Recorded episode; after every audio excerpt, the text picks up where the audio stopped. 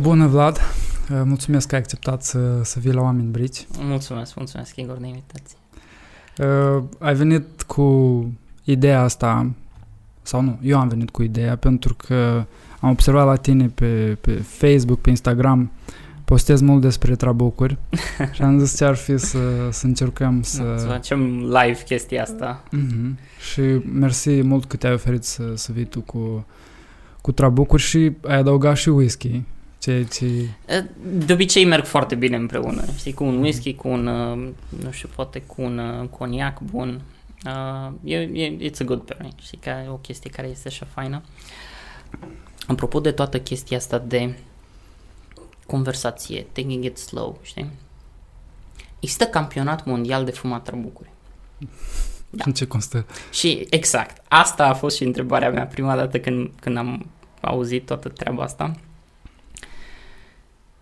e despre Uh, ok, se adună mai multe persoane, lucrurile funcționează într-un sistem eliminatoriu la nivel de țări și așa mai departe, dar ideea este aceeași.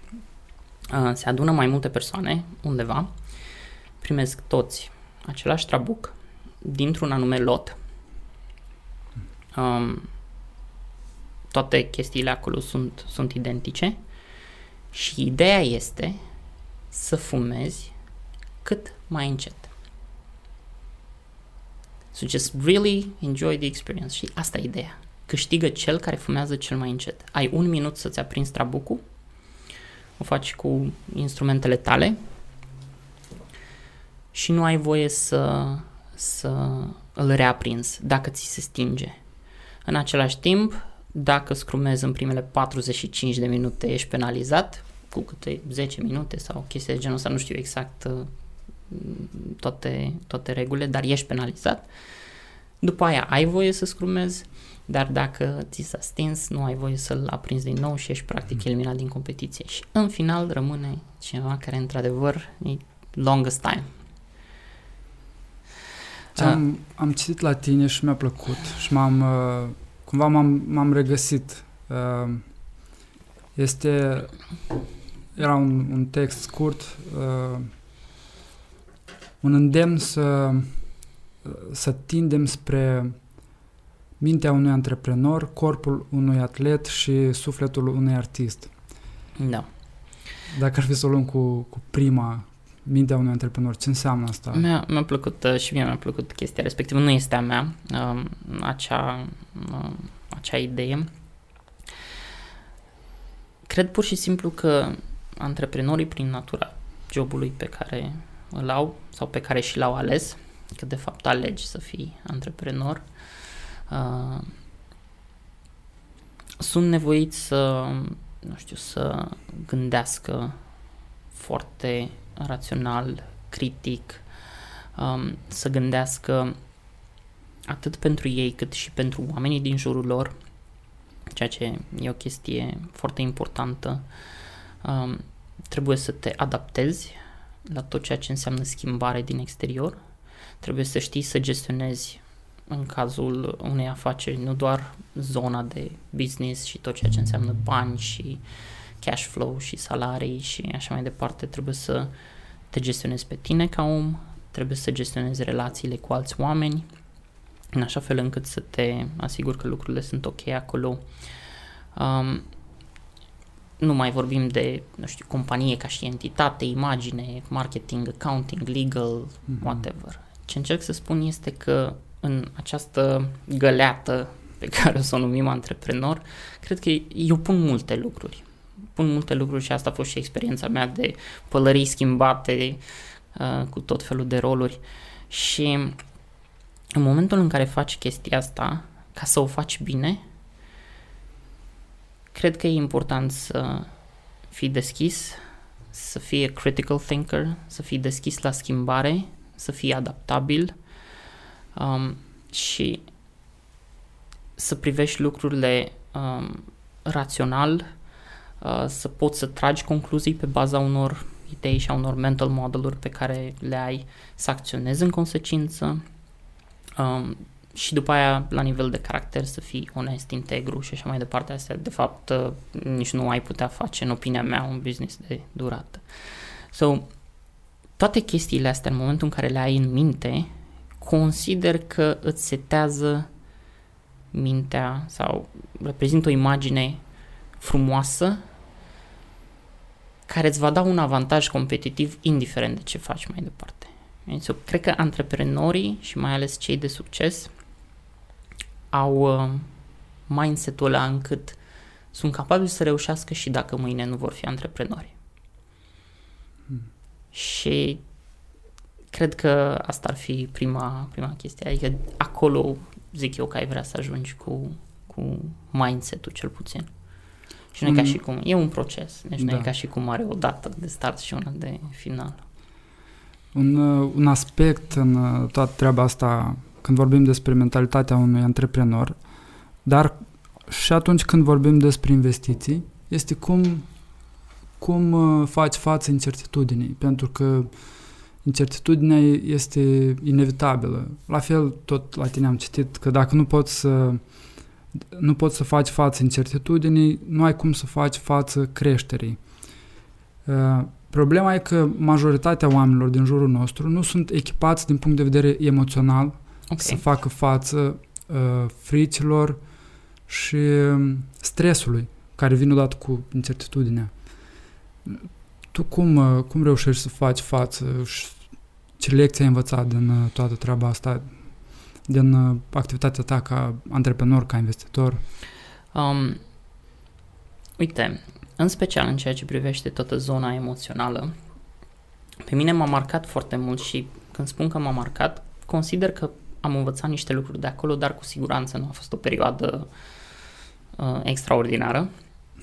Momentul în care am intrat în uh, zona de investiții și investiții chiar și la, poate și la momentul ăsta, dar cu atât mai mult la momentul respectiv era ceva foarte mult uh, spus. Eu pur și simplu la momentul respectiv nu înțelegeam cum funcționează niște chestii pe bursă. Right? Uh, la modul generic, dar uh, sunt destul de conectat cu statele. So I was like, vreau să învăț chestia asta. Bun. Nu am neapărat competențele pentru a intra în zona de uh, stocks la modul ăla, dar înțeleg partea de cripto pentru că are niște fundamente tehnice uh, și fiind programator la bază, mă pot, pot naviga mai ușor prin, prin tot domeniul respectiv. Și am zis, intru acolo. Piața de cripto, istoric vorbind, este o piață foarte volatilă. Mi-am dorit să învăț niște chestii și am început să citesc um, atât despre tehnologiile din spate, cât și despre chestii care au de-a face cu tot ce înseamnă analiză tehnică pe grafice și așa mai departe. Um,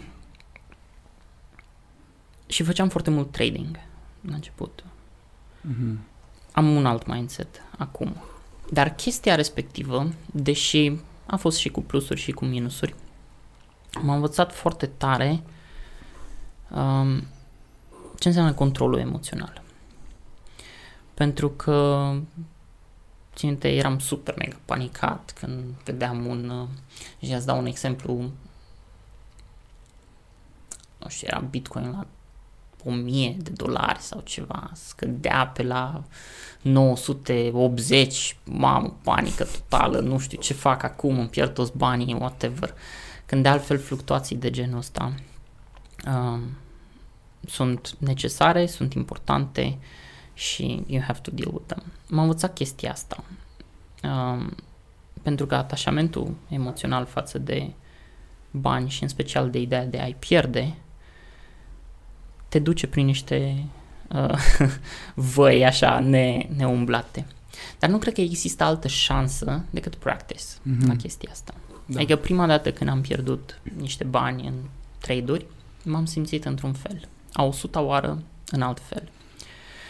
Um, acum, de exemplu, de ce spun că mi-am schimbat puțin mindset-ul? Pentru că gândesc pe termen foarte, foarte lung. Nu am făcut lucrul ăsta dintotdeauna, cel puțin în zona de investiții, de asta nici nu cred că pot să-i spun așa.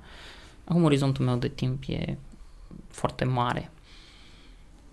Fluctuațiile din timpul zilei, din timpul lunii, sunt acolo și le iau ca atare. Pentru că întotdeauna plătește un preț, sigur.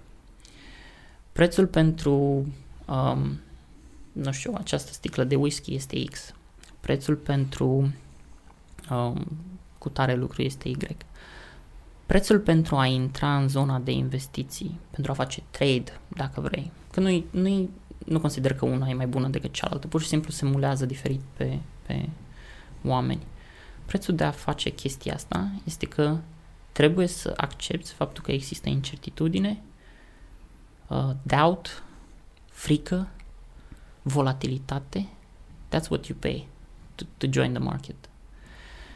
Și e în regulă dacă nu vrei să faci lucrul ăsta, but you're not gonna be able to join the market. Știi? Dar nu vei, nu vei putea fi uh, successful, știi? Și toată chestia se construiește, se construiește în timp. Orice mic eșec reprezintă un pas pe mai departe. Eu cred cu tărie că pentru a putea uh, reuși să gestionezi banii pe care îi ai într-un mod eficient, trebuie să fii detașat emoțional de, bani. De bani. Da. Uite, este un, un termen uh, în poker, probabil și în trading, bankroll management. Și într-o discuție pe care am avut-o cu o jucătoare de poker, Luciana Manolea, uh-huh. ea a scos asta foarte mult în, în evidență. Uh, bankroll management înseamnă să, să-ți setezi ce buget aloci tu, de exemplu, atunci când intri sau când joci poker sau când faci trading sau da. când faci investiții și să te gândești la bugetul ăsta din perspectiva încărcăturii emoționale, pentru că dacă îți vinzi casa și pui toți banii pe cripto, normal că o să, da. o să o, părul tău o să devină alb în câteva luni de zile. Um, sau, da, riști când... sau riști să, riști să pierzi totul. Și atunci e foarte important să-ți setezi bugetul uh-huh. cu mhm. care te joci și pe care ești dispus să, să-l pierzi sunt, sunt, sunt foarte on board cu această idee. O să completez cu uh, ceva ce îmi trece prin minte acum. Oamenii nu sunt spreadsheet-uri. În, nu suntem ca niște Excel-uri știi, și am băgat acolo două, trei formule, am făcut un sum pe o coloană și a ieșit ceva. Oamenii sunt niște creaturi emoționale, ne ghidăm foarte mult și navigăm viața prin perspectiva și prin prisma acestor emoții pe care le trăim. Uh, și o chestie pe care o cred este că dacă ar fi să pui lucrurile tranșant pe masă, alb și negru, oamenii nu vor neapărat să optimizeze pentru cea mai bună strategie din punct de vedere matematic care le va aduce the highest returns. Cred că oamenii vor să optimizeze pentru strategia, mă refer acum strict la investiții, pentru strategia care le permite să doarmă cel mai bine noaptea. Mm-hmm. Și o chestie pe care foarte mulți o scot din ecuație este timpul, cel puțin când vine zona, uh, vorba de zona de investiții.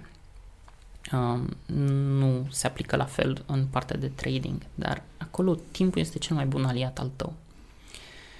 Ca să-ți dau un exemplu, dacă te uiți la S&P-ul din state, uh, S&P 500, este un indice... Da, este un index care agregă mai multe companii din diferite domenii uh, după market cap um, și e folosit după aia mai departe ca și referință pentru alți index și așa mai departe.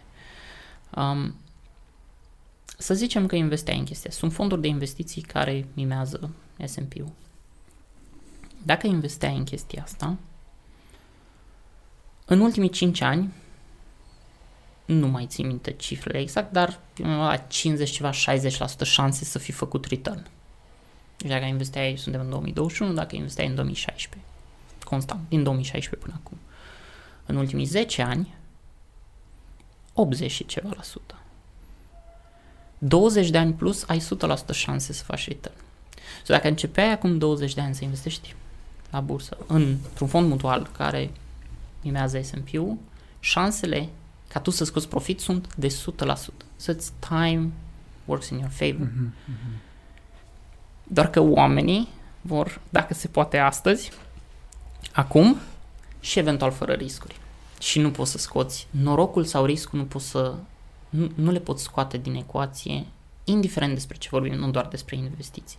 Viața noastră este ghidată într-o măsură pe care nu putem ușor cuantifica, de noroc și de risc.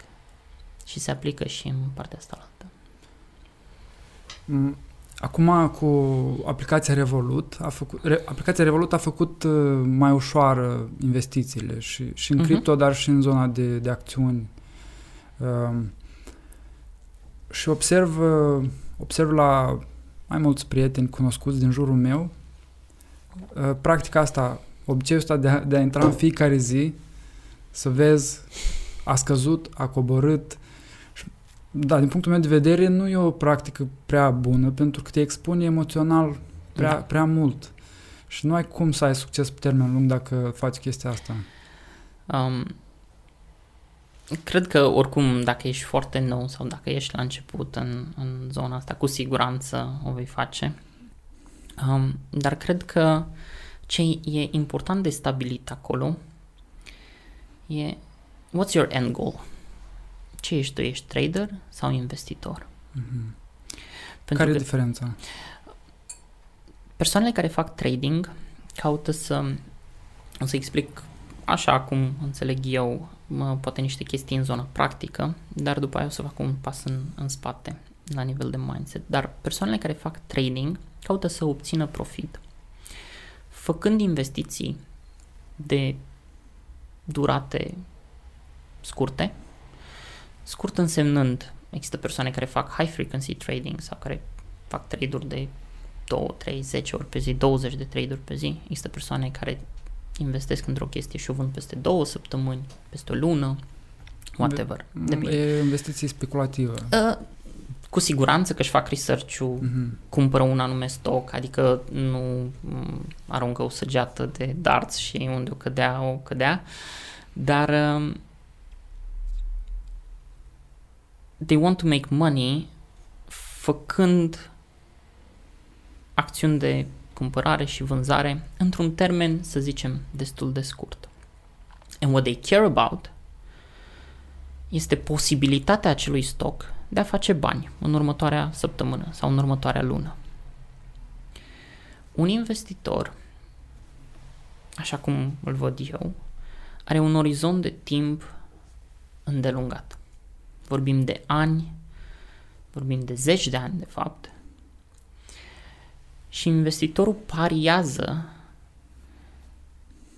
dincolo de na, potențialul chestiei respective, pariază pe tehnologie, pariază pe the underlying product. Știi? Adică un investitor ar investi în Apple, de exemplu, pentru că crede că acel stoc și acea companie reprezintă ceva important, technology breaker, dacă vrei, innovators vor scoate produse în continuare din ce în ce mai bune, uh, din ce în ce mai interesante, din ce în ce mai plăcute publicului, vor intra și în alte domenii, cum ar fi self-driving cars sau mai știu eu ce. Un trader este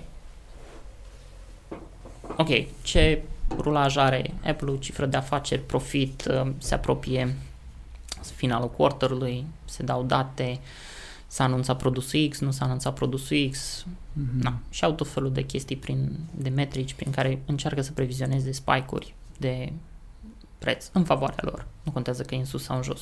It matters the way you bet.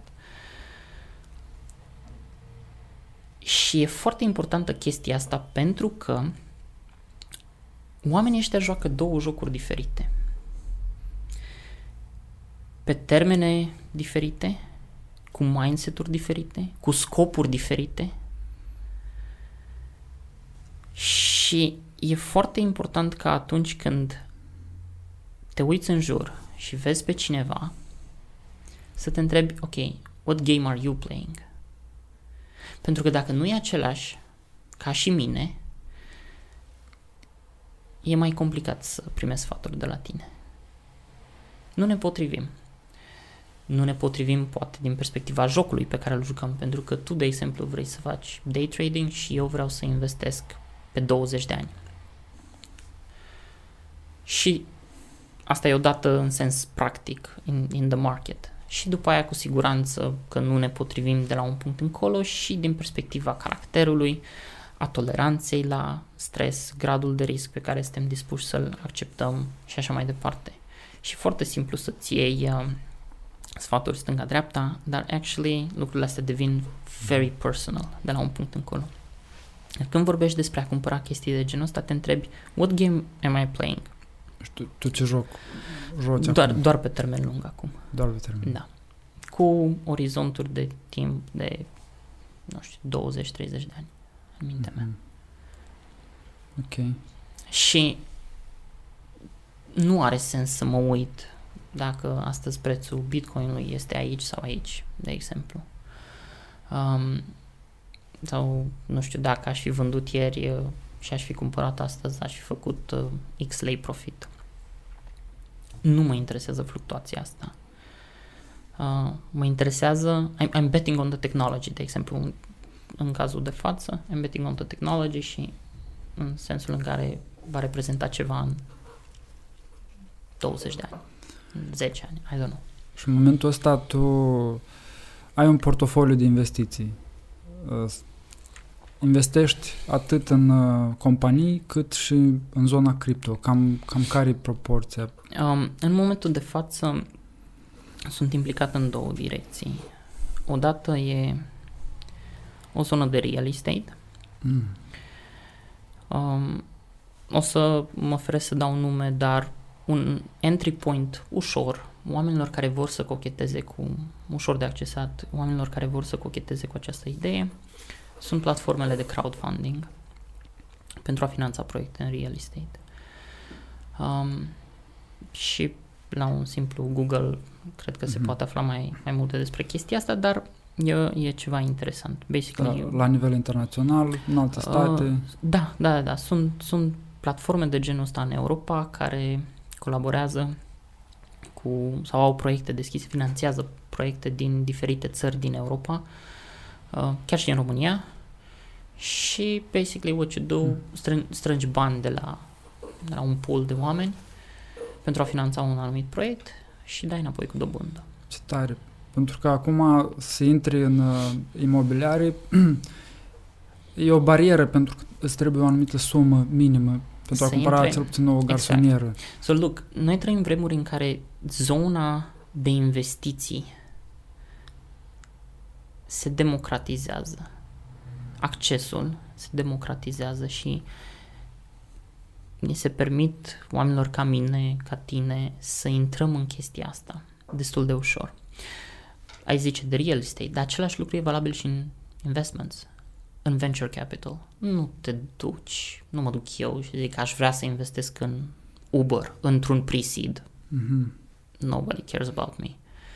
Ca să fii investitor între ghilimele de profesie și să fii chemat la astfel de lucruri, there's an actual uh, definition pentru treaba asta undeva în state, ai nevoie de un net worth de un milion sau 200 de mii pe an revenue. Și atunci poate poți să participi la chestii. De asta e un teren de joacă al oamenilor care na, discută anumite sume. Dar sunt platforme unde unele companii, unele startup-uri pot zice ăsta e proiectul meu, am nevoie de jumătate de milion de dolari pentru a merge din punctul A în punctul B, give me some money. Și noi pentru toată chestia asta we give back some equity sau mai știu ce. Și atunci poți intra într-o zonă de genul ăsta ca individ și să pui 5 euro. Exagerez acum, sunt niște sume minime, dar ok, 100 de euro, Mhm. whatever. Și devine accesibil. Simplu, da. Și lucrul ăsta se întâmplă, e valabil și în cripto, Mai poți ales, face lucrul mai ăsta. ales în cripto. Da. Se întâmplă în real estate, se întâmplă în startup-uri sau în zona de startup-uri. Și mai departe, tehnologia a dus departe. Uh, sunt o fel de chestii interesante. Poți să cumperi share-uri în mașini de colecție. Hmm. Poți să cumperi share-uri în tablouri. Și să ai o mică bucățică dintr-un Ferrari din 47. Whatever, nu știu, am zis și eu. Random. Și ce se întâmplă că e o companie care cumpără acele mașini, le ține, ele ca și investiție, pentru că în cazul de față vorbim de mașină ca și investiție, care se, o investiție care se apreciază, fiind de colecție se apreciază pe un termen mai lung, o cumpără astăzi, o vând peste 2 ani. Cu cât am vândut-o? Cu 30% profit. Tu cât ai băgat aici? 1000 de euro. Poftim 30% profit. Ai câștigat 300 de euro. Ok. Spuneai că investești odată în, în zona în asta uh, de real estate, real estate și, da, zona și- de cripto și e cripto. cea. Astea sunt. Da.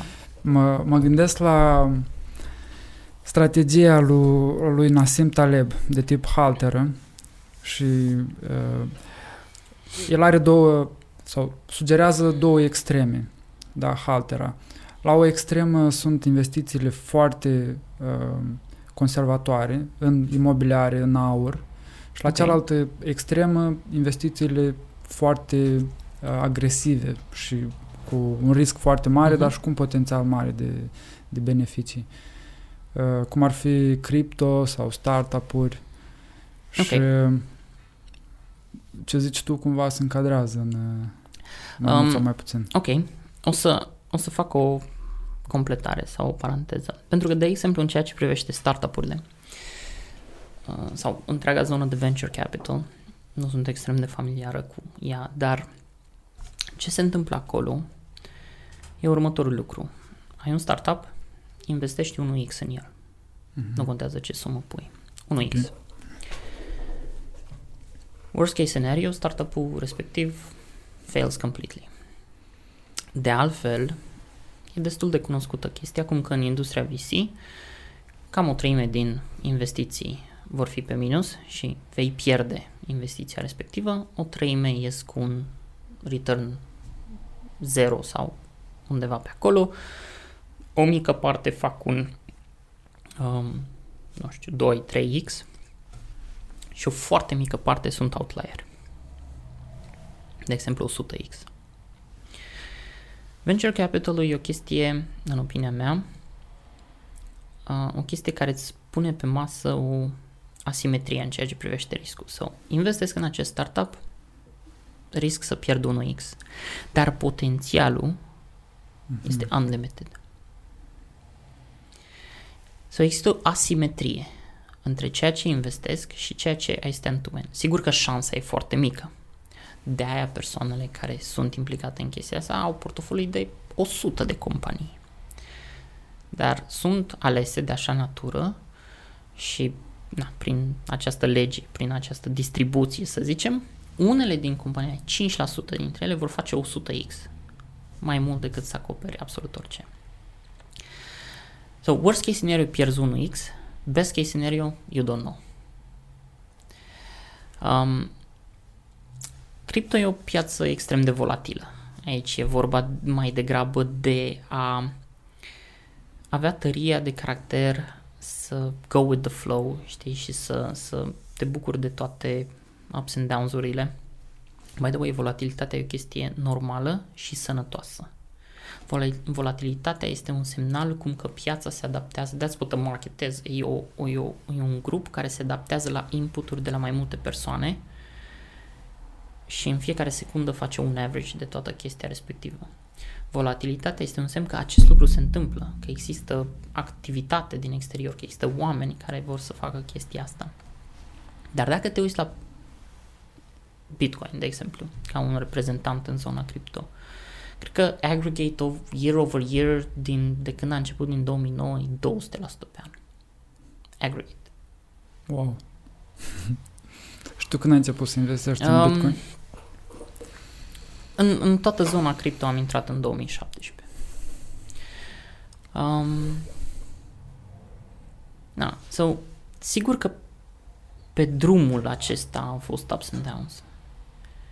Dar dacă cu, cu cât cu cât te dai un mai în spate și faci așa un zoom out la tot ceea ce înseamnă aceste asset over time, o să vezi că lucrurile de fapt merg într-o direcție bună. Cel puțin au mers până acum. Hai să nu generalizez, I cannot predict the future, dar au mers până acum.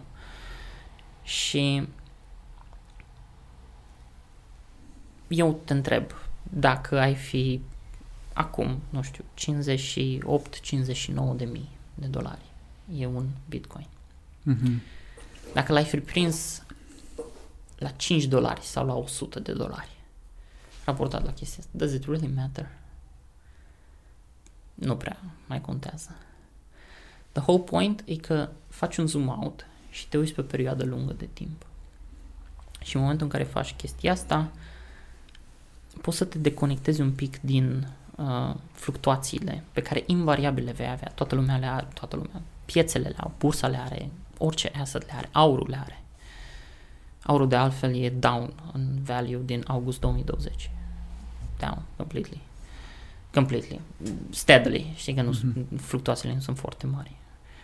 So, na, te uiți la chestia asta. Deci le ai, dar eu cred în riscuri asimetrice sau în oportunități asimetrice, hai să nu zic, unde, unde știi destul de bine ce pierzi and you can manage that, dar potențialul în partea cealaltă nu-l știi.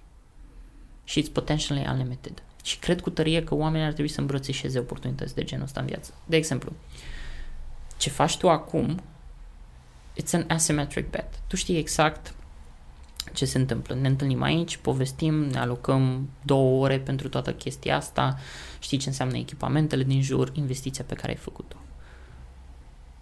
Dar tu nu știi cât subscriber o să ai într-un an, sau în 2, sau în 10, sau în ce se poate transforma acest podcast. Știi care e investiția financiară, investiția de timp, o cunoști, o facem fiecare săptămână, să zicem, dar potențialul e unlimited. Să ajungi la 11.000 de oameni, mai ales pe internet. Mm-hmm. Like Joe Rogan, de exemplu, așa a început. Faci 100 de milioane în podcast pe an. Da. Faci un e-book și da. îl vinzi. Timpul, that's your investment. Ca și upside, you don't know. Poți să-l vinzi la 100 de persoane, la 2, la 10.000, la 100.000. Este ideea de la Naval Ravikant, sunt trei tipuri de leverage care te ajută să creezi avuții. Uh, capital, muncă, labor da. și trei code or media. Uh-huh. Sunt două, două tipuri pe care el le consideră cele mai bune pentru că uh, poți începe cu investiții mici, dar n-ai nevoie de... Exact. La capital există niște bariere de intrare, la labor la fel sunt probleme pentru că tot ce înseamnă să gestionezi o echipă de oameni. De exemplu, dacă ai o agenție și prestezi servicii de marketing, să zicem, uh, creșterea este foarte înceată. Vrei mai mulți, uh, vrei un profit mai mare, trebuie să angajezi mai mulți mm-hmm. oameni. Nu ai creșterea asta exponențială pe care poți să o ai cu code sau cu, cu media. Mai e o chestie pe care aș adăuga-o aici. Uh, sunt, sunt de acord cu, cu ce ai spus și cu mențiunea că primele două, sau capital și, și labor, sunt permission-based. Mm-hmm. Dacă eu am nevoie de bani și tu ai bani pe care vrei să investești, I need to ask your permission. Zic, Igor, îmi dai și mie 2 lei să pun în companie? Da. Tu ai un cuvânt de spus în chestia asta, eu am un cuvânt de spus în sensul că amândoi facem acea parteneriat and you get something in return, poate un procent din companie și așa mai departe. Dacă vrem să lucrăm împreună, it's permission based. Tu trebuie să vrei să lucrezi cu mine și eu trebuie să vreau să lucrez cu tine. Dacă vrei să scrii un e-book sau să înveți JavaScript sau să codezi un site sau să faci un e-commerce thing pe internet sau să vinzi, you don't need to ask permission. Da. Și toată zona asta de internet a democratizat și a, și a scăzut bariera de intrare în sensul oportunităților pe care le poți identifica și de care te poți bucura ca individ. De oriunde ești din lume, poți să ajungi la oricine, vânzând orice și capitalizând pe baza acestei chestii. Poți să vinzi un produs, poți să-ți vinzi intelectul, poți să-ți vinzi imaginea, um, poți să, like, tot ce se întâmplă pe Instagram, YouTuber, whatever, nu știu, toate rețelele de socializare, influencerii și așa mai departe. Chestia asta nu exista acum 10 ani de zile. And it's here. Și dacă vrei să devii influencer, you don't need to ask anybody's permission, știi? Îți trebuie ceva ce deja ai anyway. Un telefon și that's pretty much mm-hmm. it. Mm-hmm. Dacă ar fi să ne întoarcem la partea asta de investiții și cumva am atins partea emoțională, dar ai spus și despre uh, partea rațională și cred că important e să știi un pic de matematică și mai ales să știi să gândești în probabilități. Cred că fi, tu fiind din IT, pe tine te-a ajutat uh, treaba asta în investiții și altcineva care nu are treabă cu IT-ul și care nu a făcut mare matematică uh-huh. în mhm. școală, uh, dacă poate să ajungă să gândească, să gândească la fel. Um, o să fac din nou o completare, cum că cred că aceste lucruri sunt cu atât mai importante cu cât orizontul tău de timp este mai scurt. Right? So, dacă vreau să investesc astăzi niște bani, îi pun într-un stoc și vreau să capitalizez pe baza lui mâine, poi mâine sau să zicem că ating un profit de 5% sau 2% sau 10% sau whatever, acolo sunt niște chestii pe care le poți duce într-o zonă de technical analysis, uh, cu siguranță combinată cu matematică, cu zone din matematică și așa mai departe. Cum simt eu în zona de investiții cu un orizont de timp foarte lung, că m-a ajutat background-ul din domeniu, este că mi-a permis să intru repede în toate detaliile tehnice și să le înțeleg, zic eu, până la un punct decent, din, din zona cripto. Însă fundamentul meu în, în programare m-a ajutat să înțeleg mai bine chestiile respective. Și înțelegând mai bine lucrurile respective, mi-am dat seama, do I believe in this și do I think it's going to be good în 10-20 de ani or not? Dacă mă întrebi, pentru că nu uh, sunt doar în real estate și crypto sau nu vreau să vorbesc despre zona de trading și stocuri și așa mai departe, pentru că e poate un pic în afara ariei mele de, de competență, dar dacă mă întrebi în zona cripto, dacă o persoană poate intra în domeniul ăsta, să facă trading cel puțin, the answer is yes și e foarte simplu. Dacă vrei să faci investment, recomandarea mea este să petreci un pic de timp făcând o, o idee research la ce acolo. So, read about blockchain, ca și tehnologie fundamentală. Nu contează că e Bitcoin, că e Cardano, că e whatever. Um, înțelegând chestiile respective, vei putea după aia să te întrebi, cred în chestia asta sau nu? Cred că are potențial sau nu? Sigur că it's a bet, dar cunoștințele te vor duce până într-un punct în care să, să poți să zici, ok, acum știu în mare despre ce e vorba, poate nu în cel mai mic detaliu, dar e ceva în care cred chestia asta sau nu. Um, nu nu-i foarte simplă zona asta, în opinia mea. Nu este, um, este o zonă complexă. Poate și pe locuri complicată, dar este o zonă complexă. Sunt, sunt multe noțiuni, sunt multe noțiuni care după aia se leagă din niște noțiuni financiare fundamentale. Um, dar cred că se poate. Cred că se poate. Numai că nu e un proces de azi pe mâine. So, pentru oamenii care sunt interesați de chestia asta, aș recomanda un approach de genul, ok, vreau să încerc, I'm gonna experiment cu sume extrem de mici sau extrem de mici, cu sume mici care să nu mă impacteze tare dacă le mhm. pierd. Mm-hmm. That's not a good idea anyway, știi? Să-ți pariez, nu știu, casa sau ce mai povesteam mai devreme, ce menționai tu. Și în același timp să citesc în așa fel încât să înțeleg despre ce e vorba. Să ușor, ușor să-mi extind uh, The Circle of Competence. Are Charlie Munger o chestie cu chestia asta. Stay within your circle of, of competence.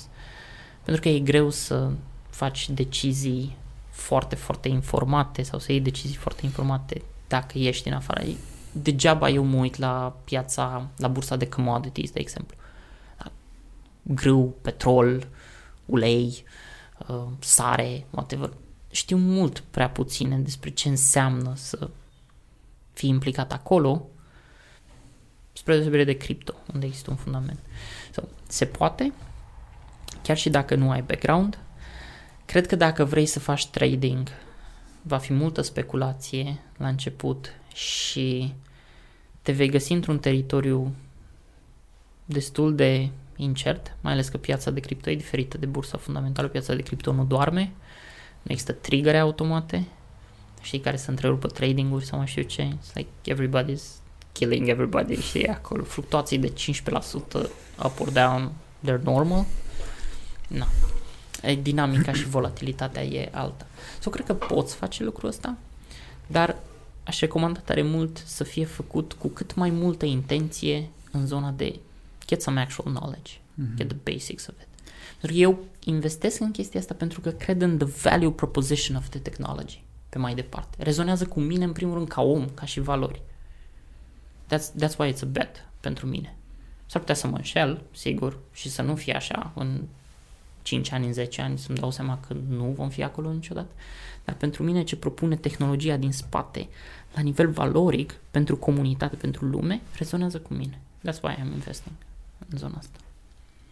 Um, e un subiect ăsta foarte important și vreau să-l discutăm despre cripto și viitorul cripto. Uh, însă până atunci, uite, discutam cu un prieten și el spunea, ok, toată lumea spune că trebuie să te apuci să investești și zona cripto, cât poți să investezi? Poți să investezi cu 100 de euro, că doar nu risc mai mult. Uh-huh. Merită să-mi dedic atâta timp pentru a, a mă documenta, pentru a mă informa, pentru a înțelege pentru ăștia 100 de euro și cred că multă lume își pune întrebarea asta și se oprește. Ok. O să, o să spun ce, ce fac eu ca idee. Uh, ce vreau să spun apropo de ce aforisme și așa, investment is an ongoing process but improves for a lifetime. Mm-hmm.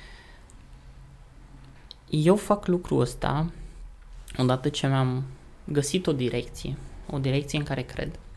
Și, din nou, o tot ducem în zona de cripto pentru că probabil că acolo mă simt eu mai confortabil, dar în ceea ce privește investițiile per se, nu e ăsta singurul domeniu, adică sunt 11.000 de stocuri din care poți alege, poți investi în real estate, poți investi în artă, poți investi în mașini, poți investi în store of values, cum ar fi gold uh, sau alte metale prețioase, sunt, poți investi în startup-uri și așa mai departe. Deci sunt fonduri mutuale care targetează diferite chestii, sunt foarte, foarte multe variante. Um, so, eu ce fac și este doar o idee nu cred că e cea mai bună, poate nici cea mai proastă, dar e ceva ce funcționează pentru mine. Eu fac ceea ce se numește dollar cost averaging. Adică în fiecare lună I buy. Mm-hmm. Indiferent de cum e prețul. Up or down.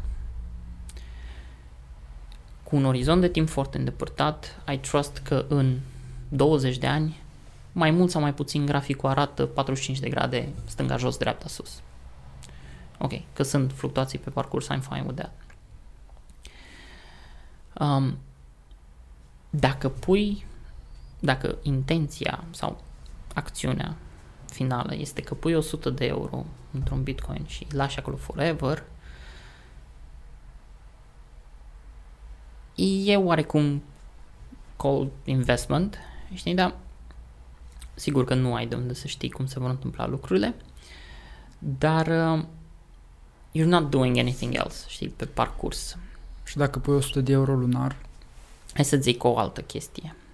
Hands down, pen on paper, poți să-ți demonstrezi că dacă ai o investiție de 300 de dolari, it's a random number, l-am ales uh, random mm-hmm. pur și simplu că 300 de dolari în fiecare lună într-un asset care se apreciază în medie cu 10% pe an, 10% nu e enorm, 10% nu e nici foarte, foarte puțin. So, un asset, oricare ar fi el, 10% pe an, 300 de dolari pe lună, în 35 de ani, hands down, pen on paper, ești milionar. Wow. cu 300 de dolari. Cu 300 de dolari pe lună, ceea ce este o chestie pe care, cred că am dat peste microfon, ceea ce este o chestie pe care nu vreau să merg în extrema în care, wow, everybody, nu-mi permit eu să cataloghez și să judec finanțele altor oameni, dar cred că poate după un punct e ceva ce poți să faci. Ca și individ, ca și cuplu, ca și familie, I don't know. O chestie foarte interesantă, în schimb. În primii 30 de ani, matematic, ajungi undeva la 600 de mii. din acel milion. Și în ultimii 5 ani faci 400 de mii. Chestia asta funcționează pentru că există compound interest în spate, care funcționează diferit. Dobândă la dobândă. O chestie de genul ăsta. Right? Și the funny thing la, la compound interest este că oricât te-ai uitat tu la el și ai încercat să-l înțelegi, în practică te va da pe spate și te va uimi toată chestia asta. Deci în ultimii 5 ani tu faci mai mult, faci 40% din întreaga valoare. The problem este că dacă l-ai întrerupt la un moment dat, you're not gonna benefit. Asta e o chestie și doi, înseamnă lună de lună, 35 de ani. Disciplină. Să știi că teoria nu e foarte, foarte complicată. Eu așa cred că nu e extrem de complicată. Mm-hmm. Sigur că ce înseamnă un asset care se apreciază cu 10%, care e ăla și nu știu ce, everybody wants uh, give me the final Nume, recipe, știi? Numele assetului. Lucru, lucru pe care cred că uh, eu personal nu-l voi face niciodată și cred că e o chestie extrem de greșită. Pentru că, din nou, oamenii sunt diferiți și au profile diferite, toleranță la risc, la stres și așa mai departe ce funcționează pentru, tine, pentru mine s-ar putea să nu funcționeze pentru tine și viceversa. Dar problema este behavior. Mm-hmm. 35 de ani, lună de lună. Lună de lună înseamnă că luna următoare, dacă eu văd un trabuc, dar știu că ar trebui să fac chestia asta, poate n-ar trebui să mi-l iau. A investi este basically o modalitate de a te plăti pe tine în viitor. A consuma în moment este o modalitate de a fura de la tine din viitor. Și what you really want e să optimizezi pentru o perioadă mai încolo care să vină la un moment dat de unde să ai un moment, uh, știi, să după care să, să fii liniștit, poate lipsit de griji și așa mai departe. Pentru că that's what people want. Eu cred că oamenii nu vor bani, oamenii vor libertatea de a nu avea griji legate de bani. Și e o chestie diferită. Și în sensul ăsta, eu am o definiție specială pentru cuvântul pensionare, pentru retirement. Și că, nu știu, într-un sens tradițional, te duci undeva la un job sau la mai multe, depinde, whatever, dar muncești până la 65 sau 67 de ani, nici nu știu exact care e vârsta de pensionare și după aia, gata, te retragi și primești uh, înapoi o chestie financiară ca o mulțumire pentru tot efortul pe care l-ai făcut. Pentru mine, retirement e momentul în care te-ai oprit din a sacrifica ziua de astăzi pentru viitorul de mâine. Și asta nu are de-a face cu vârsta. Mm-hmm. Poți să faci lucrul ăsta astăzi, mâine, poi mâine, dacă îți permiți. Deci acea zi în care te poți trezi și am like, I do what I want, with whom I want, for as long as I want și în ce condiții vreau. Trei le-am zis în engleză și una în română. That's retirement. Pentru asta vrei să investești sau de asta vrei să investești și ideal ar fi să fie o preocupare știi, să nu fie o acțiune one time și, like, pot să-mi trec în CV chestia asta, să fie o preocupare, să fie un interes constant către această zonă, pentru că îți va face ție în viitor viața mai bună, cu mai puține griji și cu mai multe opțiuni. That's the two things pe care le obții. Sigur că există risc, noroc, toate chestiile astea, nimic nu-i sigur și așa mai departe but at least you tried. Pentru că a ține banii in a savings deposit și, by the way, nu zic că n-ar trebui să faci chestia asta deloc, dar a, ține, a ține toți banii, ai ține la saltea, dacă vrei, nu consider că e o strategie care să funcționeze bine pe termen lung. Iar, um, na, dacă ceva se poate observa la sistemul de sistemul monetar tradițional de fiat money, cum e în, e în engleză chestia asta, There's no limit to how much you can print. Inflație sau hiperinflație în anumite cazuri și sunt exemple istorice în sensul ăsta. Din 71, de când dolarul a fost denominat din aur până acum, bursa a fost spre creștere, dar dacă o denominez în dolar, în uh, aur, e mm. în scădere. Mm. Pentru că aurul a fost the store of value, știi? Fiecare dolar la un moment dat backed by gold. Se întâmpla Și- în trecut asta. Da, da, da. Până Da. în 71, în, Da. da. în administrația Nixon. Da, so, is it like...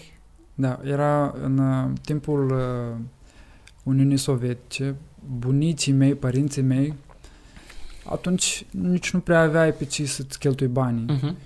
Și aveau niște depozite cu care, dacă și-ar fi cumpărat apartamente, probabil ar fi cumpărat două, trei apartamente la Chișinău, da? Da. Dar ei țineau în depozite. A căzut Uniunea Sovietică, banii ei au dispărut. Pur și simplu au dispărut. S-au Da. transformat în, nu știu, echivalentul la 200 de roni. Hiperinflație. Da. Și atunci e, e momentul când banii își pierd, își pierd valoarea, că până la urmă e o chestie agreată între oameni, mai ales acum, când nu mai e nimic în spate care să ancoreze valoarea per se. Chestia agreată între oameni, cum că hârtia X reprezintă un schimb acceptabil de valoare între noi doi. Și dacă tu îmi dai un leu, eu îl pot folosi și pot să merg și acolo și să plătesc cu el altceva și să obțin altceva în, în schimb. În momentul în care oamenii nu mai cred în chestia asta, în momentul în care se întâmplă niște acțiuni concrete care, prin legea supply and demand, știi, cresc numărul de bani, le scade valoare. Works for any asset. Sau când printezi bani, lucru care s-a întâmplat în perioada asta cu COVID destul de mult în toată lumea, the value is gonna drop. Cel Mhm. puțin dacă nu reușești să injectezi înapoi în economie prin tot felul de mecanisme și um, încurajări de consum. Pentru că dacă îi injectezi înapoi și oamenii consumă, măcar, ok, câștigi din tot ce înseamnă schimburi, taxe și așa mai departe. It's a story, chestia asta. Și it works pentru că e o chestie palpabilă.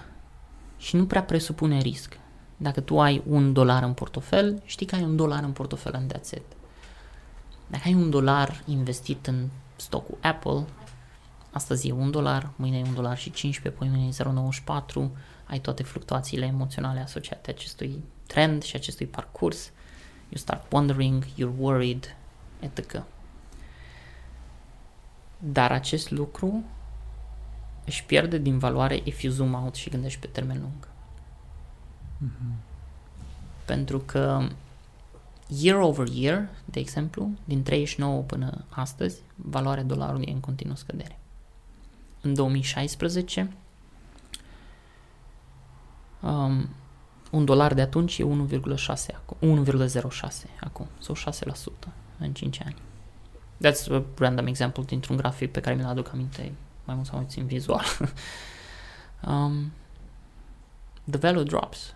Oamenii, de exemplu, în state, în anii 30, 40, 50, 30 poate mai puțin, că a fost imediat după Marea Depresie.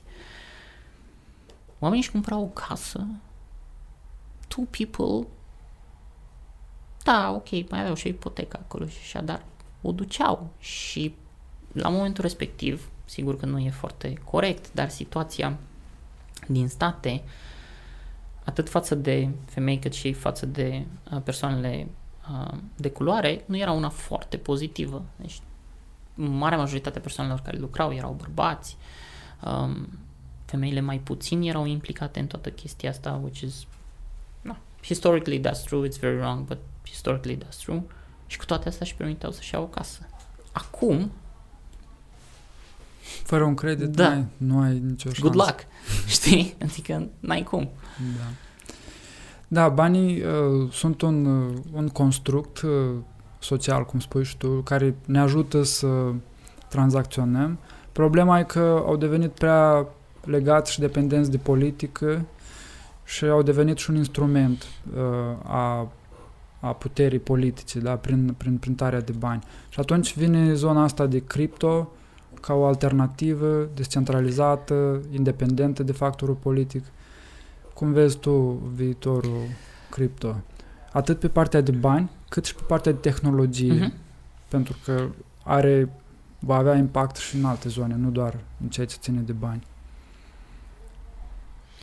Um, ok. O să, o să răspund la întrebare și pe aici pe acolo o să fac o mică paranteză. Hai să ne întoarcem foarte rapid la toată ideea că la un moment dat existau monede în circulație care erau backed by the gold, Da. știi? cum ar fi dolarul. În 71 chestia asta s-a terminat. Practic ce încerc să zic aici este că dolar, uh, dolarul, aurul, era văzut ca un store of value foarte uh, acceptat pentru că rar, greu de extras, cu valoare mare. La început se tranzacționa doar în aur, doar că e mai greu dacă eu vin cu un lingou la tine și tu îmi zici, uh, ok, dăm 3 grame, ce fac? Mm-hmm. Adică nu mi-e ușor. Nu e ușor portabil, nu pot să zi-l trimit prin poștă, nu pot să... Adică are tot felul de probleme și... Dar aurul per se ca și store of value e ceea ce poate fi considerat un layer 1 technology. Ca să nu mai facem plimbările astea cu aurul stânga-dreapta, la un moment dat oamenii au zis, ok, hai să ținem lucrul ăsta într-o bancă, undeva, într-un depozit, whatever, și venim cu o hârtie care certifică faptul că Igor are 5 lingouri. Și schimbăm hârtiile respective. Mult mai ușor, mult mai simplu, nu ne complicăm cu atâtea chestii. În sensul ăsta, bun, și după aia m, sistem, sistemele monetare din lume s-au rupt la diferite timpuri de, de acest store of value. În sensul ăsta, noțiunea blockchain-ului sau blockchain-ul per se, Bitcoin fiind un exemplu, propune un sistem descentralizat, deschis și în care, foarte important, universal, 100% transparent, adică acolo poți să vezi tot ce, ce înseamnă tranzacțiile de la începutul Bitcoinului, ca exemplu, până astăzi. Toate blocurile de tranzacții, mai bine zis. Un sistem foarte sigur, nimic nu e foarte sigur ca să nu mergem într-o extremă, știi? Adică there are ways you can lose your money, știi? Um, dar, în genere, un sistem sigur, programabil, dar foarte important fără censorship. Există un limited supply în ceea ce privește Bitcoin, sunt 21 de milioane maxim posibile. Acest lucru este uh, asigurat din punct de vedere matematic, criptografic, algoritmic și așa mai departe. You cannot fake that. Știi? Adică nu, nu poți în momentul de față, nu poți introduce Bitcoin din neant care n-au apărut de undeva, fie din tranzacții, fie din minare. Nu poți introduce în tot blockchain-ul chestia asta. So, există reguli în sensul ăsta, în sens uh, reguli programatice care fac toată chestia asta să funcționeze, dar este și fără censorship în, sen- în, în ideea în care dacă tu vrei să-mi trimiți mie sau eu vreau să-ți trimit ție, prin acest network, dacă vrei să-l numim așa, la care ne putem conecta de oriunde, oricând, atât timp cât avem o conexiune la internet, avem acces la internet, avem posibilitatea să trimitem valoare sub forma acestor bitcoin care reprezintă un store of value și un mediu de schimb, să trimitem valoare de la unul la altul, very fast, in an instant, fără să întrebăm pe nimeni. Fiind limited supply, nu pot fi creați mai mulți, ceea ce nu se poate spune despre banii per se din sistemele tradiționale de fiat money. Și nu există middleman. Eu dacă vreau să-ți, de exemplu, trimit ție niște bani și o facem în momentul de față prin bancă, banca este un middleman între noi doi. Este un punct de censorship dacă e nevoie. Banca poate să vină să zică, ok Vlad, dar de ce vrei tu să trimiți 2 lei? De unde ai banii ăștia? Stai un pic că îți blocăm tranzacția, îți facem chestia aia sau îți facem reverse la tranzacție sau mai știu eu ce. Sau poate a fost fraudă și ceri tu reverse la tranzacție, etc., etc., etc. Banca e un punct acolo în această comunicare, un punct între noi doi, poate fi banca, poate fi guvernul la nivel macro și așa mai departe, care they can act as sensors pe toată chestia asta. Ideea tehnologiei și ideea blockchain-ului per se este că propune acest network, acest protocol descentralizat, sigur, la care te poți conecta transparent, verificabil din punct de vedere istoric și programatic și cu acces pentru fiecare, atât timp cât ai conexiune la internet, so you can exchange value. Și practic dă înapoi, din punct de vedere individual, toată puterea de decizie știi, toată responsabilitatea o translatează la nivel individual. Și eu cred foarte mult în chestia asta de sovereignty, individual sovereignty. Mm-hmm. Um, bineînțeles, atât timp cât toate lucrurile sunt în regulă și nu... So, cam asta ar fi așa o, o, un value proposition, dacă vrei, al acestei tehnologii. Și eu cred că lucrul ăsta e foarte important pentru că ușor, ușor, oamenii în sistemele tradiționale de fiat, toate chestiile funcționează pe stories. Oamenii se ghidează după povești. Poveștile sunt mult mai importante decât statistics. Adică sunt 11.000 de oameni care uh, transmit această idee mai departe. Coronavirusul doar de a arătat uh, că sunt și oamenii respectivi care pot se pot atașa de o poveste foarte ușor, mult mai ușor decât o pot face de fapte. În zona asta, fiind totul programatic, it is facts. Există probability la orice. You can trace the money. Nu știi în spate cine, but you can trace the money. E foarte simplu să faci chestia asta. Sunt 21 de, there's limited supply, nu poți să treci peste lucrul ăsta. Sau există niște chestii programatice, matematice, dacă vrei, algoritmice, criptografice și așa mai departe, care îți dau o siguranță. It's facts, it's, it's not a story. Decât faptul că ai posibilitatea asta. Singura chestie e că devine o poveste la modul de adopție. Mm-hmm. How is this gonna succeed? Doar dacă ajuns de mulți oameni cred în chestia asta.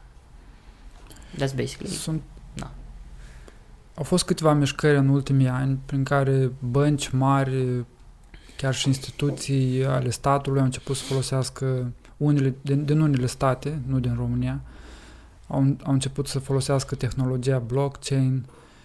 Crezi că asta e un semn pentru o adopție tot mai mare? Ca orice chestie, um, aș zice cumva că încă lucrurile sunt la început, cel puțin în sensul adopției în uh, zona asta instituțională atât de tehnologie cât și de idee poate și de tot ce înseamnă după aia moneda Crypto X de pe blockchain-ul Y. Mm-hmm.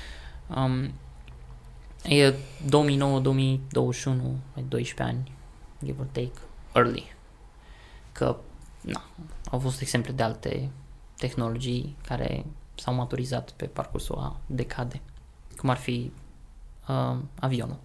Like, nu știu, 1903, 1904, The Wright Brothers, ceva de genul ăsta, dar în primul și al doilea război mondial au fost folosite ca și, și abia a mai durat ceva timp până ai putut să zbori comercial cu avionul în modul în care o cunoaștem noi astăzi.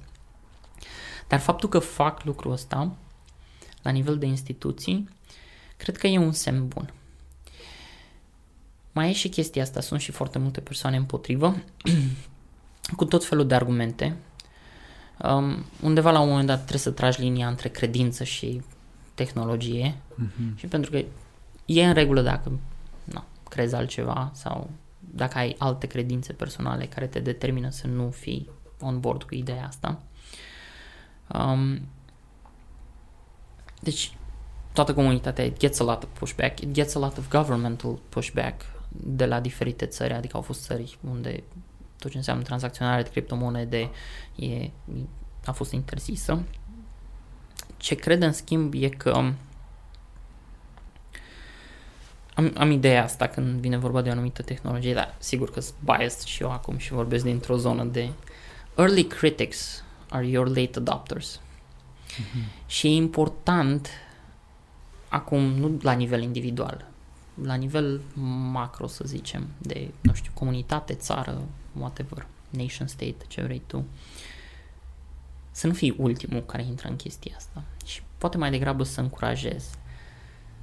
Sigur că nu e foarte confortabil pentru tine ca și țară să încurajezi chestia asta pentru că înseamnă efectiv să demontezi un sistem de control. Um, da, poate și de control, dar cu siguranță un sistem la care, în care s-a investit foarte mult, care e în picioare de multă vreme și care nu are doar o chestie, că nu vorbim doar de bani presești de faptul că Banca României sau Banca The Fed poate printa nu știu ce bani.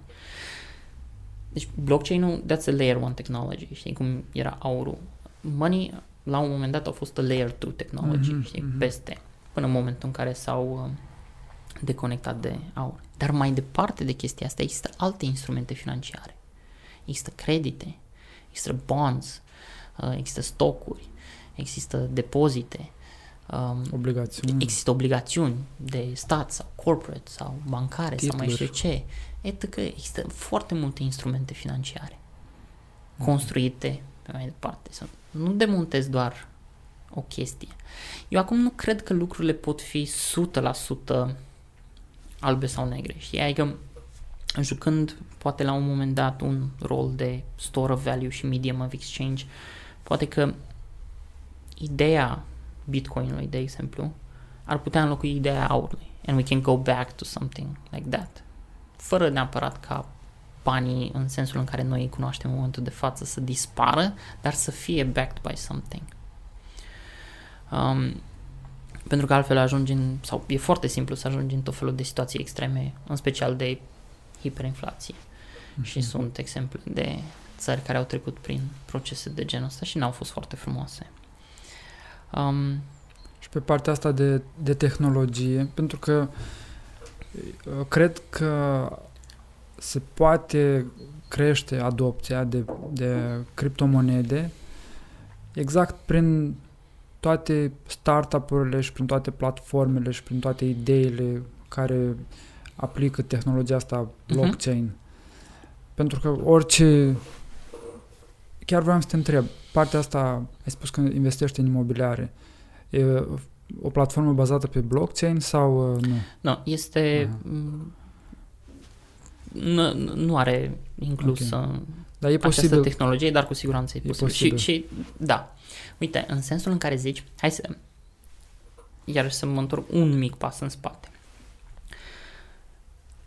Pe blockchain, atât timp cât ai, ai ok publică, ok privată, lucrurile astea sunt ținute într-un wallet, într-un portofel, echivalentul unui portofel, să zicem, dacă vrei, din uh, buzunar fizic, echivalentul lui digital, poate fi digital, poate fi și la nivel de hardware, sunt mai multe opțiuni, dar bottom line e că ai o cheie publică și o cheie privată pentru a accesa informațiile respective și pentru a-ți accesa, nu știu, bitcoinii, să zicem. Um, the public key is not a secret, că na, the public key, cheia privată este, ca și cum ai avea parol. Uh-huh.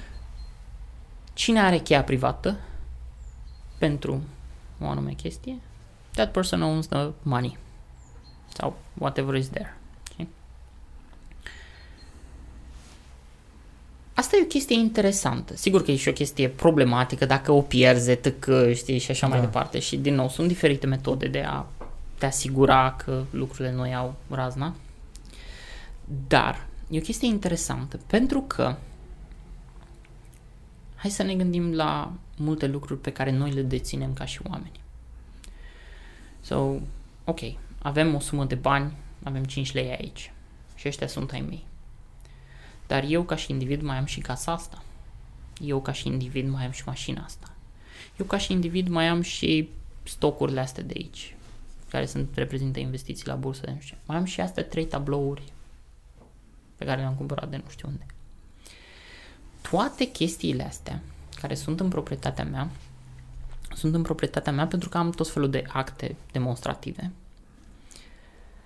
Dar îți poți imagina o lume în care ele ar deveni digital, digitized, mm-hmm. transferabile pe un blockchain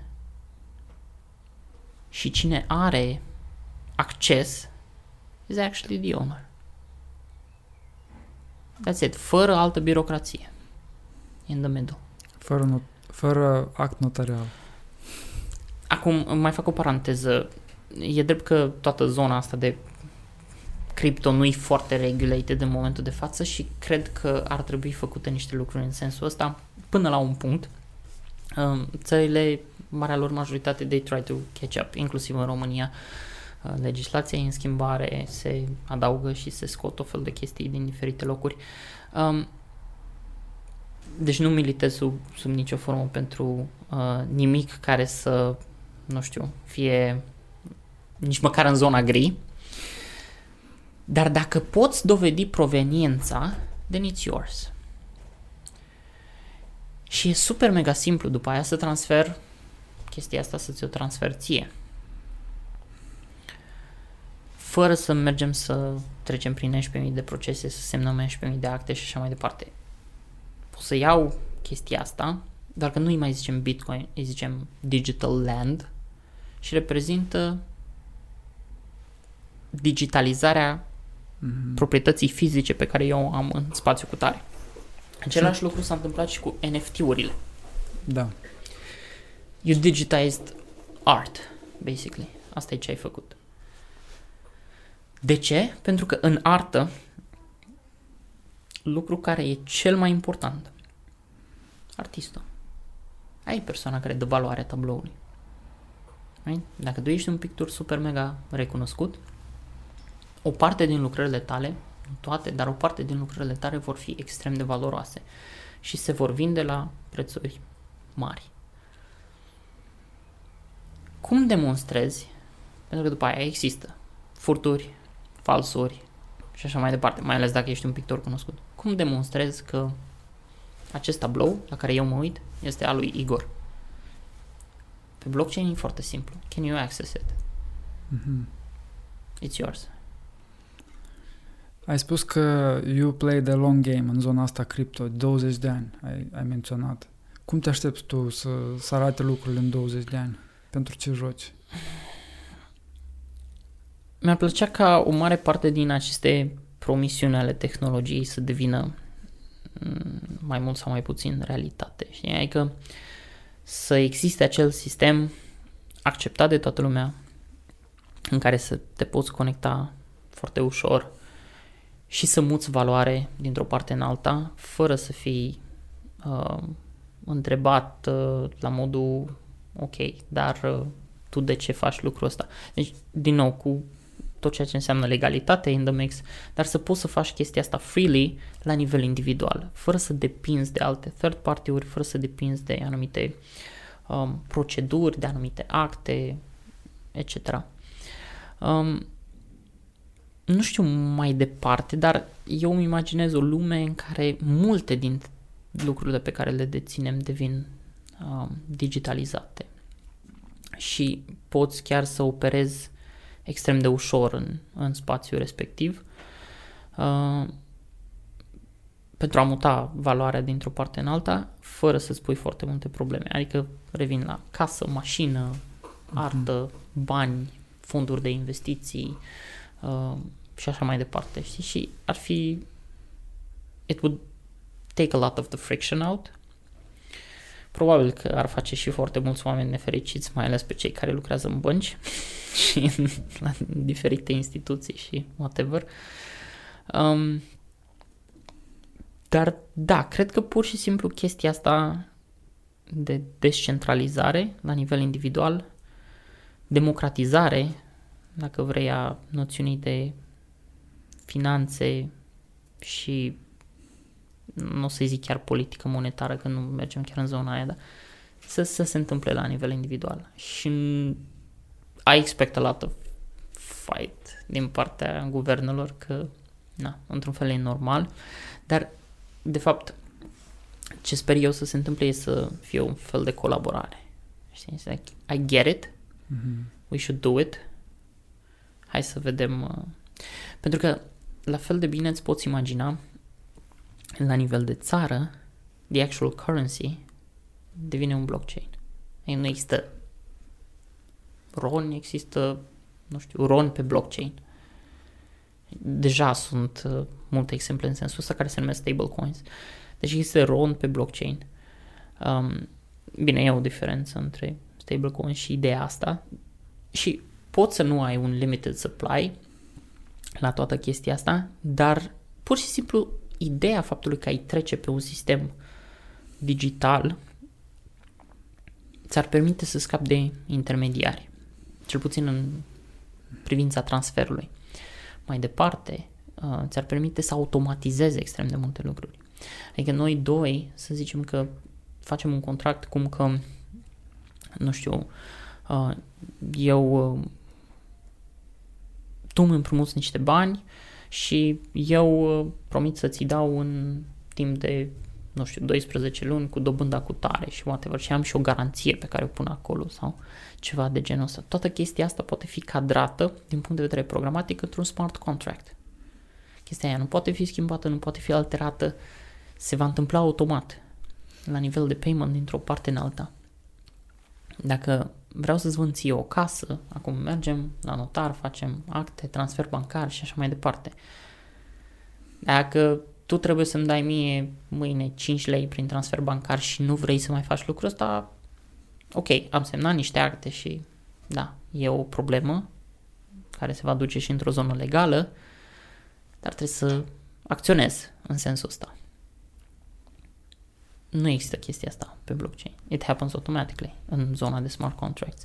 Deci toate tehnologiile astea nu fac altceva decât să automatizeze cât mai mult din tot ceea ce înseamnă interacțiunile financiare de orice fel între oameni, mm-hmm. să digitalizeze chestia asta și să-i ajute practic să meargă la următorul nivel unde n-ar trebui să se gândească atât de mult la chestiile astea și la tot felul de sensors along the way, ci pur și simplu să se bucure de a muta valoarea stânga-dreapta. Pentru cineva care e la început, uh, de unde poate să-și ia sursele de informare pentru a înțelege mai bine cripto, odată, și doi, pe ce platforme recomanzi tu să um, investească? Ok. Sunt, sunt multe, um, chiar sunt multe resurse Uh, eu urmăresc poate câteva, um, îmi place ce scriu cei de la um, Bitcoin Magazine. Um, îl recomand cu mare tărie pe uh, Anthony Pompliano și Michael Saylor. Uh, sunt îi recomand, că sunt doi de fapt. M-am gândit la unul și pe aia. Uh, dar sunt niște persoane uh, destul de vocale, nu neapărat uh, nu știu, în in extremis la modul ăla de mor cu ideea în brațe și atât uh, și care mi se par că argumentează foarte interesant. Uh, chiar uh, Pompliano are și un uh, podcast pe, pe tema asta um, și mi se pare un om care știe să articuleze foarte fain uh, ideile și să le explice foarte bine. Uh, sunt multe, sunt multe site-uri care mm-hmm. dedicate, sunt dedicate pentru chestia asta. CoinMarketCap e agregatorul, zic eu, universal și poate cel mai cunoscut de tot ce înseamnă informații despre criptomonede. Uh, la preț, la volume, istoricul pe ultimele zile sau pe orice perioadă dorești tu, ce market cap, ce market cap a ajustat la total supply, diferențele, highs, lows, etc. În materie de platforme, uh, și aici sunt multe, multe variante, cred că e important la un moment dat să mai departe să oamenii să se documenteze puțin și despre noțiunea de wallet, un portofel care este digital, fie că e desktop sau mobile app sau whatever conectat la internet devine o sursă de atac sau un vector de atac, mai bine zis. În momentul în care chestia asta se întâmplă, se numește hot wallet, activ. În momentul în care intri pe o platformă, tu poți să ai chestia asta tu și să-ți manageriezi acest wallet personal cumpărând anumite uh, monede de pe un uh, exchange și după aia mutându-ți-l în wallet-ul respectiv. It's your responsibility. Dacă lucrurile rămân pe platformă, atunci e ceea ce se numește custodian wallet, adică tu nu ai the private key la toată chestia asta, e responsabilitatea platformelor să deal with it. Poți să ții banii și acolo, poți să-l muți pe un hardware, efectiv pe un wallet de tip hardware, arată foarte similar cu un USB stick sau mare majoritate. Sunt servicii în lumea asta, îți vine să crezi, startup-uri care zic îți luăm hardware wallet-ul da? și ți-l ducem în munți. Like literally în munți. și îl punem acolo zic nobody access it. Uh, can, can access it. Um, Bună idee, pentru că eu am primit cadou de ziua mea de naștere, doi ani în urmă, un, un stick cu uh, cu niște cripto și am avut nevoie odată de un USB stick. Mhm. Am pus undeva informația de acolo. Am pus o chestie pentru că trebuia să mă duc la, la Xerox să printez ceva și am folosit uh, acel USB, USB stick pentru a merge la Xerox și acum nu mai găsesc. Uh, așa că e o idee foarte Da. bună. Um, iar la nivel de platforme sunt multe. Sunt multe uh, cu prezență mare internațională, în principiu. La nivel mondial, Binance-ul, dacă nu mă înșel, este cel mai mare în raport cu tot ce înseamnă volumele tranzacționate on a daily basis. Coinbase este, iarăși dacă nu mă înșel, cea mai populară platformă din Statele Unite. Um, Bitstamp, Poloniex, OKRex, Kraken, uh, sunt, sunt multe servicii de, de genul ăsta unde te poți înscrie, îți faci cont Mhm. și na, ca persoană, ca persoană fizică sau individ recomand cu tărie ca oamenii să consulte și legea în vigoare, pentru că în România cel puțin sunt niște lucruri care se aplică din punct de vedere uh, legislativ în zona de Impozitare. da, da, da. Și it makes perfect sense și recomand cu tărie să nu trateze lucrul ăsta ca și cum ar fi așa un safe haven. Don't do illegal stuff. Um, există și variante pe firmă și așa mai departe, dar uh, sunt, sunt oportunități destul de multe. Și aici, uh, din punctul meu de vedere și din ce mai știu eu, important este uh, să fim atenți la... Pentru că pentru anumite monezi se fac anumite uh, tranzacții exact în ideea de a sumfla moneda. S- Este o practică Pump în and dump. pump and dump. Așa da. se numește. Da. So, da, sigur că acest lucru este, este o practică, se întâmplă pe... reprezintă o mișcare organizată, inițiată de un grup care conving niște oameni slash apropiați, whatever, ce vrei tu, să cumpere o anumită monedă. În momentul în care cumperi, natural, prețul unui asset crește, pentru că există interes în assetul respectiv, Există so it cerere. becomes more, more valuable. Și se bazează pe ideea că odată ce oamenii văd chestia asta, prin chestiile naturale de oh my god, o să crească, vreau să fiu și eu parte din trendul ăsta, o să intre și o să cumpere și ei și mai mult și it's gonna drive the price even higher, moment în care ei vor vinde și vor face un mic profit. Lucrurile astea, da, există, sigur că este o consecință a proliferării acestui spațiu de criptomonede cu 11.000 de proiecte. Multe dintre ele, da, din 9.000, spuneam, sunt convins că multe dintre ele nu au un value proposition foarte solid. Um, și da, există, există scammer în zona asta și normal e o consecință a spațiului și a interesului în spațiul ăsta, dar ce pot să spun este că în principiu cred eu că se întâmplă în raport cu monede mai puțin importante, cu monede care nu au un value proposition foarte solid, cu ghost projects și așa mai departe. În raport cu chestiile care sunt uh, destul de established pe piață de multă vreme, care vin cu o idee serioasă și propun valoare la nivel uh, tehnologic, nu prea se face chestia asta. Ai, e, e, o, e o, nu știu, poate o remarcă personală că nu am foarte multe date să, așa, dar am auzit de pump and dump schemes și am văzut uh, Mhm. monede. E, e de altfel și simplu, adică poți să intri pe CoinMarketCap și dai un, o ordonare descrescătoare după uh, gain-ul pe ultimele 24 de ore sau whatever. Poți să faci o chestie de genul ăsta. Când vezi un coin care a crescut cu 5000 la 100, na. Dar asta e important numai dacă you're looking for some quick gains. Uh, eu nu doresc nimănui, nu într-un sens, uh, nu știu, așa în care sper eu să nu sune foarte distructiv, așa. dar eu nu, nu doresc nimănui să get rich quick. E problematic. E problematic. Um, Și nu cred că ar trebui să urmărești chestia asta. Pentru că adevărata, adevăratul skill în zona de tot ce înseamnă financial education și finance în general este să, să poți să te reconstruiești dacă se întâmplă într-adevăr să pierzi tot. Să dacă ți iau mâine absolutamente tot ce ai, toți banii, toate investițiile, toate chestiile personale, um, casă, mașină, whatever, toate asset-urile pe care le deții, you should be able to rebuild yourself în 5 ani sau 10 ani de zile. Mm-hmm. That's when you know you know the skills.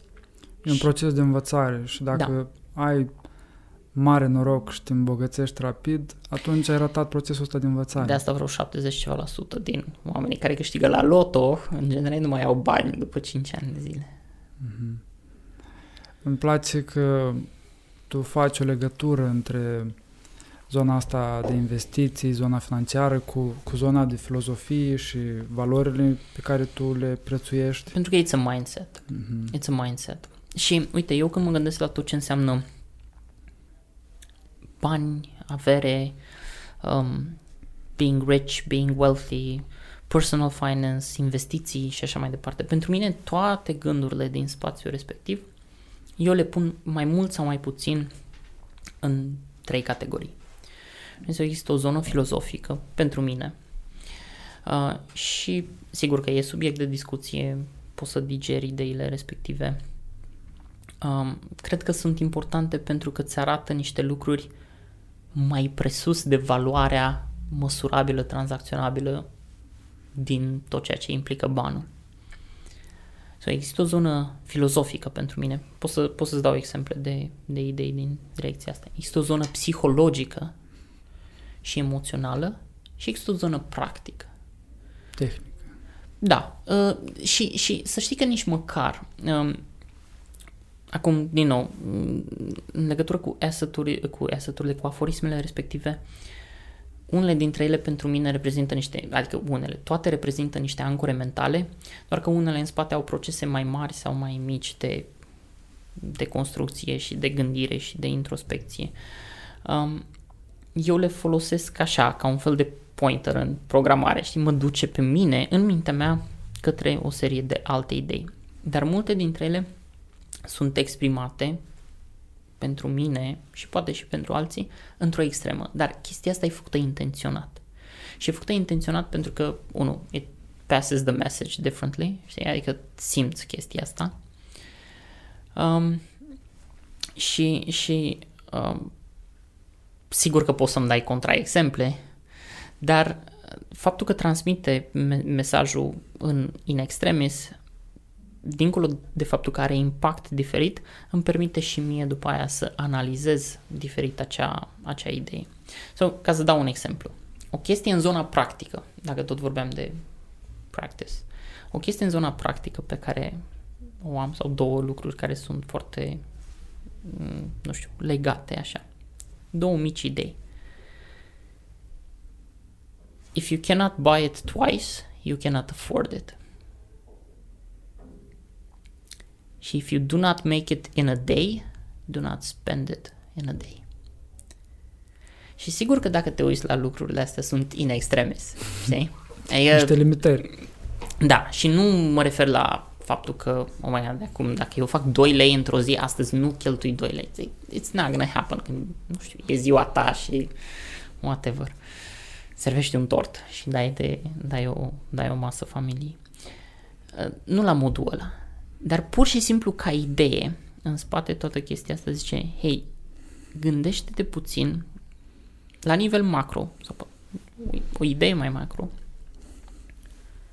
ce se întâmplă cu tine, cu efortul pe care tu îl investești în fiecare zi la job, efortul de acolo și care e reward-ul.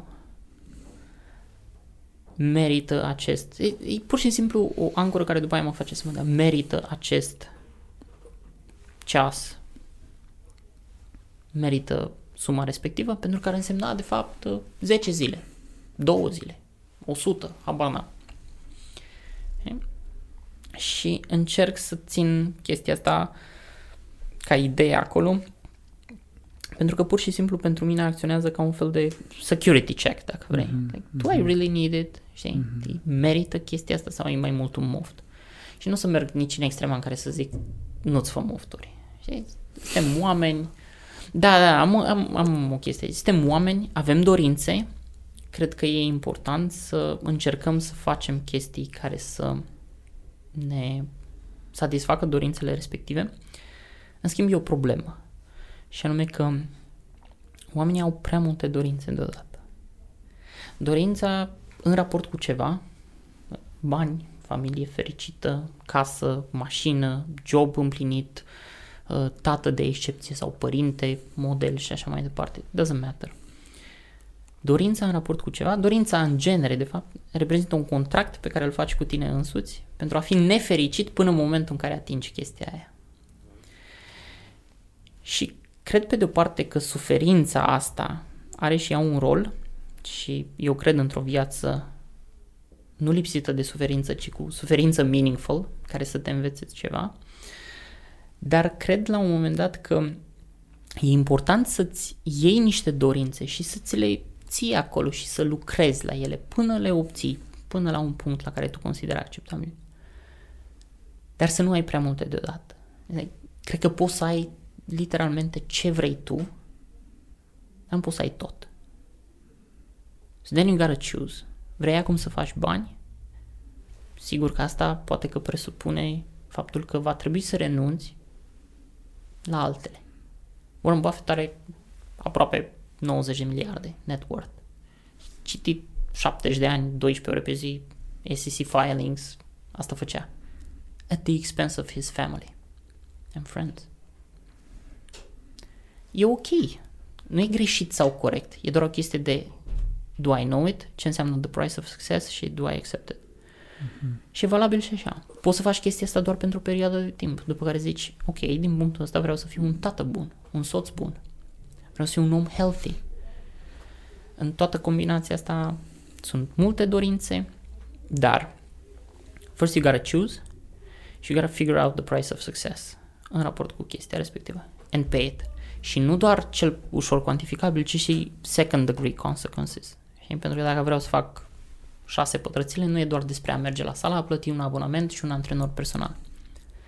E despre dieta pe care trebuie să o țin, un stil de viață pe care trebuie să-mi informez, timpul pe care îl iau pentru a-l investi în corpul meu mergând la sală, timp care înseamnă că nu mă mai văd cu prietenii atât de mult sau cu părinții sau cu whatever, știi? Adică sunt mai multe compromisuri, nu doar banii pe care îi dai la final de lună.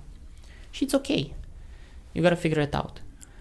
Când ajungi să, să gândești așa cum, cum explici tu și eu sunt total de acord cu tine, îți dai seama că, de fapt, calea poate fi mai scurtă către ceea ce îți dorești cu adevărat decât credeai. Pentru că noi avem multe influențe din context, influențe culturale, care ne fac să avem niște dorințe și niște nevoi, uh, nu știu, o casă mai mare, o mașină mai uh-huh. scumpă. Dar, de fapt, uh, dacă stai cu tine și ajungi să conștientizezi ce e cu adevărat important, s-ar putea să dai seama că, de fapt, ai nevoie, nu știu, să fii mai mult în natură, să fii mai mult uh, cu prietenii, cu, cu familia. Sunt lucruri care nu costă atât de mult pe cât costă standardele impuse din, uh, din cultură sau din uh-huh. societate. Foarte important și puțin, puțină lume face asta. Da, e normal să fii influențat, cel puțin până la un punct, mai ales crescând uh, pe multe direcții, nu doar zona financiară, să fii influențat de societate, de părinți, de mediul în care te naști, în care crești, de anturajul școlii la care mergi și așa mai departe. Și, și e normal. Eu cred că omul uh, are o datorie morală în viață. E, e moral. Nu, nu pot să o... Asta e o chestie semifilozofică, dar nu, nu pot să o cadrez altfel pentru că nu, nu știu cum aș putea să fac chestia asta. Dar cred că omul are o datorie morală ca ființă superioară, capabilă de rațiune, capabilă de emoție, capabilă de exprimare a tuturor acestor chestii, atât în momentul prezent cât și în viitor, capabilă de cogniție superioară, dacă vrei, cred că omul are o datorie morală ca orice primește în viața asta, ca și informație din exterior, să treacă prin filtrul gândirii proprii și să zică, ok, da, mm-hmm. I get it și cred chestia asta sau nu. Și nu e nicio problemă dacă la un moment dat oscilezi între da și nu. Să schimbi opinia în momentul de astăzi este o chestie foarte blamată. Mie mi se pare o chestie extraordinară să schimbi opinia la un moment dat, ca urmare a unor noi informații. Și poate credeam o chestie și mi-am dat seama că e greșită. Acum cred altceva. Maybe it's a bit better. Știi? Awesome. E amazing chestia asta. Nu, nu văd de ce ar fi blamată. Mă că, na, e... Lumea împarte chestiile în alb și negru și cred că sunt foarte multe nuanțe, de fapt, puține lucruri sunt albe și negre. Think for yourself. Că a început ca o influență societală această dorință de a face bani, de exemplu. Nu să te contrazic. Dar e ceva ce face sens pentru tine și dacă da, de ce? Și răspundeți tu la această mm-hmm. întrebare sau la această serie de întrebări cu argumentele tale și dacă la finalul acelui proces de introspecție decizi și zici, da, în continuare vreau să fac bani, mm-hmm. pentru că X, Y și Z. Dar asta e o decizie a mea pe care am gândit-o, că a fost influențată de ceva, că s-a născut de undeva, că am văzut-o la X, la Y sau la Z, that's fine. Dar acum știu, pentru că am trecut prin filtrul gândirii proprii. Excelent. Da.